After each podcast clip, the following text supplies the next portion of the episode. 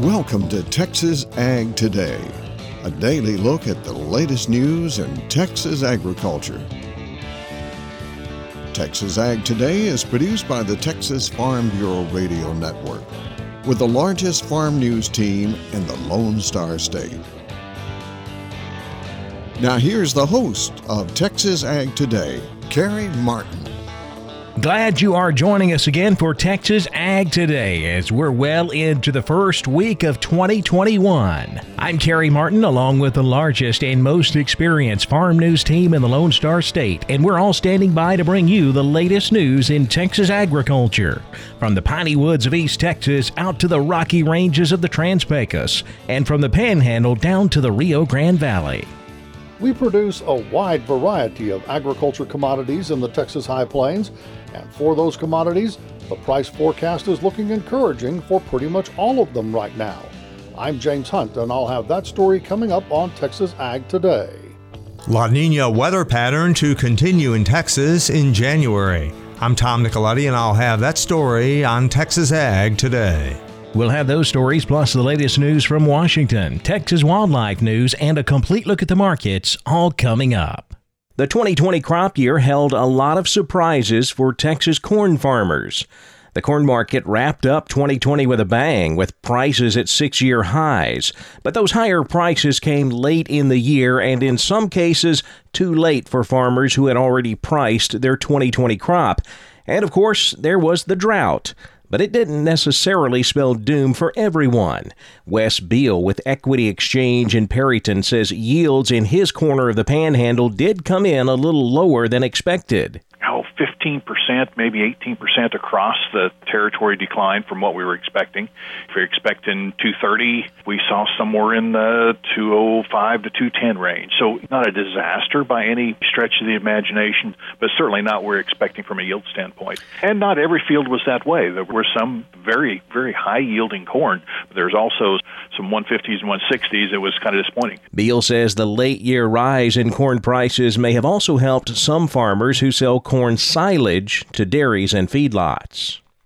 Cotton exports were a bright spot in 2020, and that has helped boost cotton prices to near 80 cents. Texas A&M cotton marketing specialist John Robinson says we can thank China for that. Really, since last uh, spring, there has been some massive buying on the part of China, but it's not Chinese textile mills, not until recently. It's been the Chinese government has been taking the opportunity of lower prices to replenish their inventory in their government strategic reserve. Robinson says he does not expect prices to stay in the high 70s for long, thinking the low 70s are more likely. It's a new year with a new weather forecast. Tom Nicoletti visits with a Fort Worth meteorologist about what the weather forecast holds for January. For today's program, we go to Fort Worth and catch up with uh, National Weather Service meteorologist Tom Bradshaw. And Tom, here we are, the beginning of a new year, 2021. Uh, we're going to uh, first, though, recap the last month of 2020, December, and uh, what took place weather-wise in the state. Well, it's good to talk with you again, Tom. And um, as we've, it's turning into a bit of a broken record, as we've talked about the last several months. The month of December was actually a very dry month across the state of Texas. Very large swaths of of central and western Texas experienced uh, well below normal rainfall totals during the month of December. Some areas received virtually no rainfall across the far western parts of the state, the far southern parts of the state. Even areas across the southeast and the east central parts of the state really experienced only amounts generally on the order of just a couple of inches. That's about 75% to a to 90% of normal. So we're really hurting rainfall wise across the state of Texas right now. That's obviously reflected in the drought monitor uh, of extreme drought across the area. And from the standpoint of uh, some statistics from the National Integrated Drought Information System, 17,600,000 residents uh, living in Texas which is about 70% of the state's population, uh, are currently uh, experiencing those drought conditions across uh, the state. So here we are in January, the first full month of winter. What's the forecast uh, precipitation wise and, and temperature wise for the state? Well, I wish I could give some better news, but it looks like the uh, La Nina pattern, which has been um, um, holding Texas in a very strong grip for the past several months is going to continue through the first part of uh, 2021. So, as far as weather expected for the month of January across the state, we do expect another round of, of below normal uh, precipitation across most of Texas, as well as above normal uh, uh, temperatures. That doesn't mean we won't have a little out brief outbreaks of colder air, which is what you normally expect during the month of January. It just means when you average the temperatures across the whole month of the uh, all of the month, uh, we're generally going to have temperatures above normal across most of the state. So uh, fewer fewer cold air outbreaks, uh, fewer wet uh, winter uh, winter precipitation um, events than we normally might expect for the month of January. So people would need to look uh, further north if they want to uh, experience any type of uh, measurable snowfall in January, because that probably will not occur in Texas? By and large, it doesn't mean we won't see any snow. Uh, it's almost impossible to avoid snow completely out in the western and northern counties of uh, the state of Texas. It just means that any snow that we get will probably be uh, sharply reduced from what we normally see for, for the month of January. And again, um, good parts of the state will, will most likely see no winter precipitation whatsoever. That is National Weather Service meteorologist Tom Bradshaw joining us today from Fort Worth. I'm Tom Nicoletti with the Texas Farm Bureau Radio Network. With the new year underway, farmers and livestock producers in the Texas High Plains are hearing some optimism on the economics of commodities produced there. James Hunt reports from Amarillo. I had a conversation a few days ago with Justin Benavides, the Texas A&M AgriLife economist who offices in Amarillo. I asked him, will producers in our area be able to make money this year? I think the answer to that is producers in the high plains will definitely make more money this year than we have for the last two to three. And I certainly think the opportunity is there to be profitable this year. So that's encouraging to hear, and you would have to think better commodity prices must be a key component of such a forecast, and that is the case. Here's some examples of what Dr. Benavides says AgriLife is looking for when it comes to season average farm prices in our region for this year. We've got 70 cent cotton for 2021. We've got about $225 cotton feed per ton. Grain sorghum is sitting at about a 20 to 30 cent premium over corn, and corn is sitting right there at about 420 to 430 a bushel. So higher prices definitely almost by a dollar in some cases than what we saw in 2020. And Dr. Benavides says AgriLife also anticipates improvement in cattle prices, with, for example, the outlook calling for average annual prices of $155 per hundredweight for five weight steers and $142 for 750 pound stockers. Coming up later this week in future installments of our report, we'll hear from Dr. Benavides on what's at play in the markets to suggest these stronger prices. But for now, I can say for both grains and cattle, tighter supplies are a big factor. We'll also hear from Dr. Benavides on why agriculture producers in the Texas High Plains need to be preparing to make decisions fairly soon on various government programs. In Amarillo, James Hunt for the Texas Farm Bureau Radio Network. 2021 may turn out to be an unusual year for U.S. wheat growers. Gary Crawford reports from Washington. It seems that each year the nation's wheat growers cut back on planting wheat, prices just not high enough to justify more acres. 2020's all wheat acreage at 44.3 million acres, the lowest on record, with records going back over 100 years. However, for 2021, we have wheat acres expected to uh, pick up almost 2 million acres next year. USDA's chief economist Rob Johansson, he says that's what happens when prices rise to a certain level, and they certainly have. Kansas City wheat running above uh, the last two years. We've got hard red cash prices over 650 a bushel right now, and futures prices at you know at the high fives per bushel. The price hikes partly due to weather and production problems in several wheat growing competitive countries. Johansson says U.S. wheat acreage this next season will likely expand by about 1.7 million acres to 46 million. Gary Crawford reporting for the U.S. Department of Agriculture. Are you interested in helping Texas youth learn how to hunt? I'm Jessica Domel, and I have details on how you can volunteer coming up on Texas Ag today. And we just wrapped up a tough, dry year for agriculture in West Texas. Tom Nicoletti has a look back coming up next, right here on Texas Ag Today.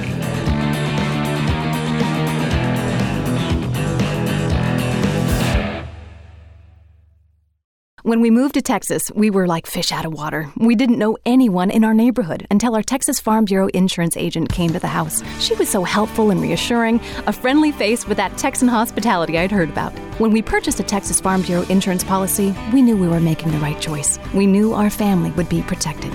Visit Texas Farm Bureau Insurance today at tfbinsurance.com to find an insurance agent who's a true neighbor. Coverage and discounts are subject to qualifications and policy terms and may vary by situation. We're keeping you informed on everything happening in Texas agriculture on Texas Ag Today. 2020 was a tough year for agriculture on the southern plains of Texas. Tom Nicoletti reflects back with a Lubbock area farmer.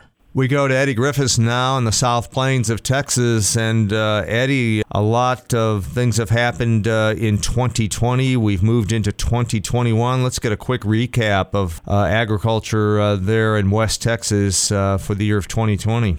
Probably recap of 2020, Tom, it would be that the yield for half, whether that be cotton, grain, whatever, across the uh, South Plains, about half of the production that we normally see on a 10 year average normal year. As we go into 2021, producers are going to be looking forward to hopefully getting those yields back to a substantial level that will be beneficial to their production in 2021 and also to their bottom line.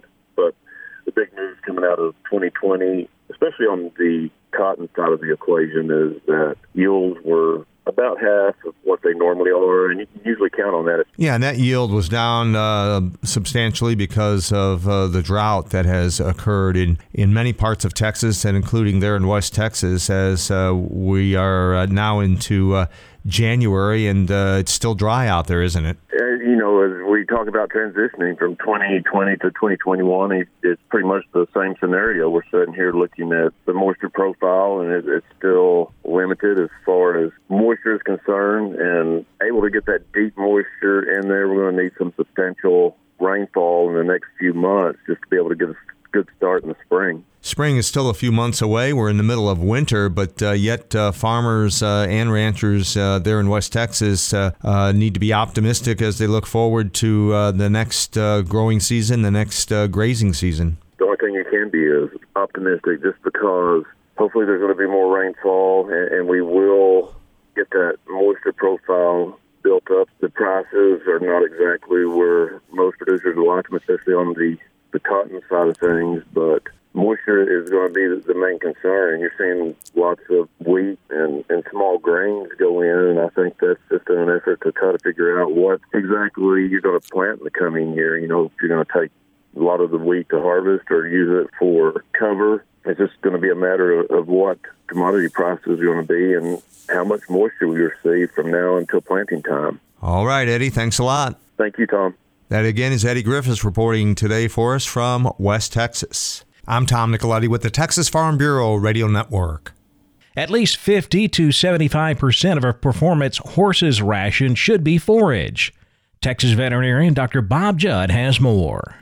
And lots of folks feed lots of concentrates to performance horses, and although concentrates are needed in some horses, it is important to remember that the basis of all equine diets should be forage. Dr. Krishona Martinson and Carey Williams from Rutgers University indicated at the AAEP convention that a performance horse is one that is ridden with an elevated heart rate of over 90 beats per minute for over three hours per week. An 1,100 pound horse that is involved in this activity requires about 30 megacalories of energy, while a horse that is idle in the pasture only requires about 15 megacalories, or half the amount. Most well managed pastures can meet the nutritional needs of horses with moderate exercise if they consume 1.5 to 3% of their body weight in grass per day. That is 15 to 30 pounds of grass for a 1,000 pound horse. Certainly, the quality of the pasture matters, but even horses in heavy work can meet their nutritional needs if they can graze 15 hours per day to get this amount of grass. Many performance horses do not get that much pasture turnout, and that's the reason concentrates must be added. The only other ingredient that should be added to horses on pasture is salt, as forage is deficient in sodium, so adding electrolytes or just table salt will usually solve this issue. As far as hay, the hay should be less than 15% moisture and have less than 5,000 colony forming units of mold per gram. Alfalfa has double the amount of protein as grass hay, so the horse would only have to eat half as much to get the same amount of protein. In most cases, unless your horse has worked hard, you can analyze the hay or pasture first and then add supplements only if necessary. I'm Dr. Bob Judd. This is the Texas Farm Bureau Radio Network.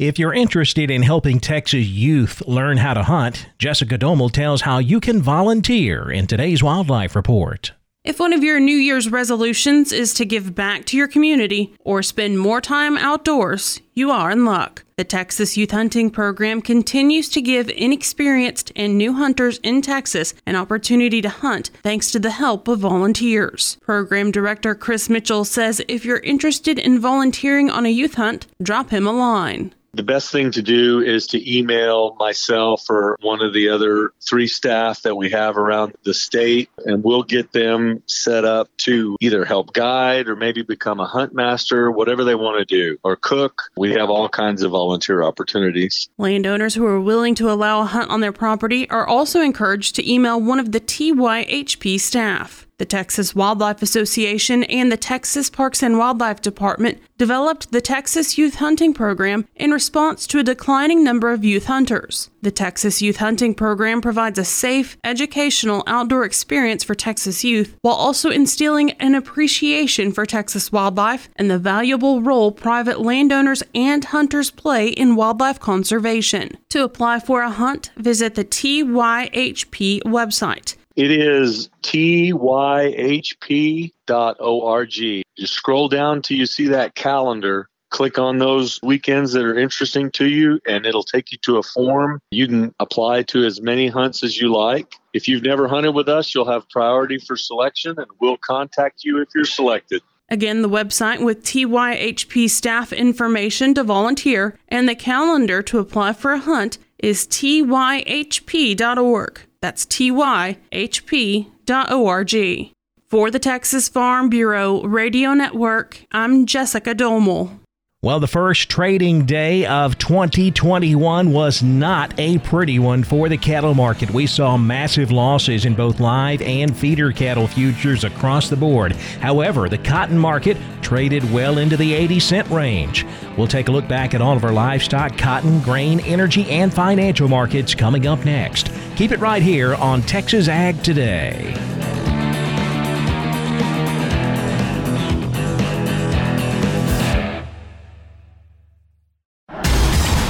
We're back looking at another lopsided matchup, Jim. Today we have a combine taking on a train. Yeah, that heavy train is about a thousand times heavier than the combine. No competition there. Right, especially given that it'll take at least a mile to stop that train. That's 18 football fields. It's no contest. Every day, people are injured or killed trying to beat a train at rail crossings. See tracks, think train. This message brought to you by Operation Lifesaver. We're giving you the market information you need on Texas Ag Today. The first trading day of 2021 was not a pretty one for the cattle market. We saw big losses across the board in live and feeder cattle futures. It seems the big reason was because of the big run up in corn prices we've seen over the last couple of weeks. During the last two weeks of 2020, corn prices posted gains for nearly 14 days in a row, and the nearby corn contract is into the 480 range right now. It seems like that finally caught up to the cattle market market and put pressure especially on feeders. We ended up closing with February live cattle down 272 at 112.30 April live cattle down $3, 116.25. The June down 212, 112.57. Bigger losses in the feeder market. January feeder cattle down $4, 134.95. March feeders down 420, 136.02. The April down 372, closing at 138.05. Cash fed cattle trade at a standstill as we typically see on a Monday. Looks like the show lists are going to be higher in all of our major cattle feeding states this week. Last week we wrapped up selling fed cattle at 112 on a live basis. That's $2 higher than the previous week. Boxed beef prices higher. Choice up 267 at 212.02. The select up $1.78, 196.75. Back over to the futures market now, where lean hogs put in a higher close Monday. February hogs up 95 cents, 71.22. The April up $1.37, 73.62. Class 3 milk was lower. January milk down 37, 15.43 a hundred. The February contract down 41 at 17.08. The cotton market kicked off the year with a bang. We saw several of our contracts trade above the 80 cent mark on Monday. The July ended up being the only one that settled above 80 cents, but the other, especially nearby contracts, very close to that 80 cent level. March cotton up 85 points, 78.97. May cotton up 99 at 79.69. December cotton up 54 points, 75. 41. The wheat market was mixed with hard wheat lower, soft wheat closing higher. July Kansas City wheat down two and a quarter, 605 a bushel. July Chicago wheat up one and a half, 629 and three quarters. Well, Monday finally ended that big 14 day streak that we mentioned earlier in the corn market. We closed narrowly mixed with March corn down a quarter penny, 483 and three quarters. September corn up three quarters, 447 and a quarter. The December contract down a quarter penny, 434 and a half. In the energy markets, February natural gas up 4 cents, 258. February crude oil down a dollar, 47.52 a barrel. The financial markets lower with the Dow Jones Industrial Average down 478 at 30,128. The Nasdaq down 207, 12,681. The S&P 500 down 63 at 3,692. Well, I hope you're having a great first week here of 2021. Remember, we'll be right back here tomorrow to bring you all of the latest news in Texas agriculture. Hope to see you then. I'm Carey Martin, and this is Texas Ag Today. Thanks for listening to Texas Ag Today. Be sure to subscribe to our podcast on Apple Podcasts, Google Podcasts, or Spotify. For more Texas Ag news and information, check out our website at texasfarmbureau.org or tfbradio.com. Texas Ag Today is a production of the Texas Farm Bureau Radio Network.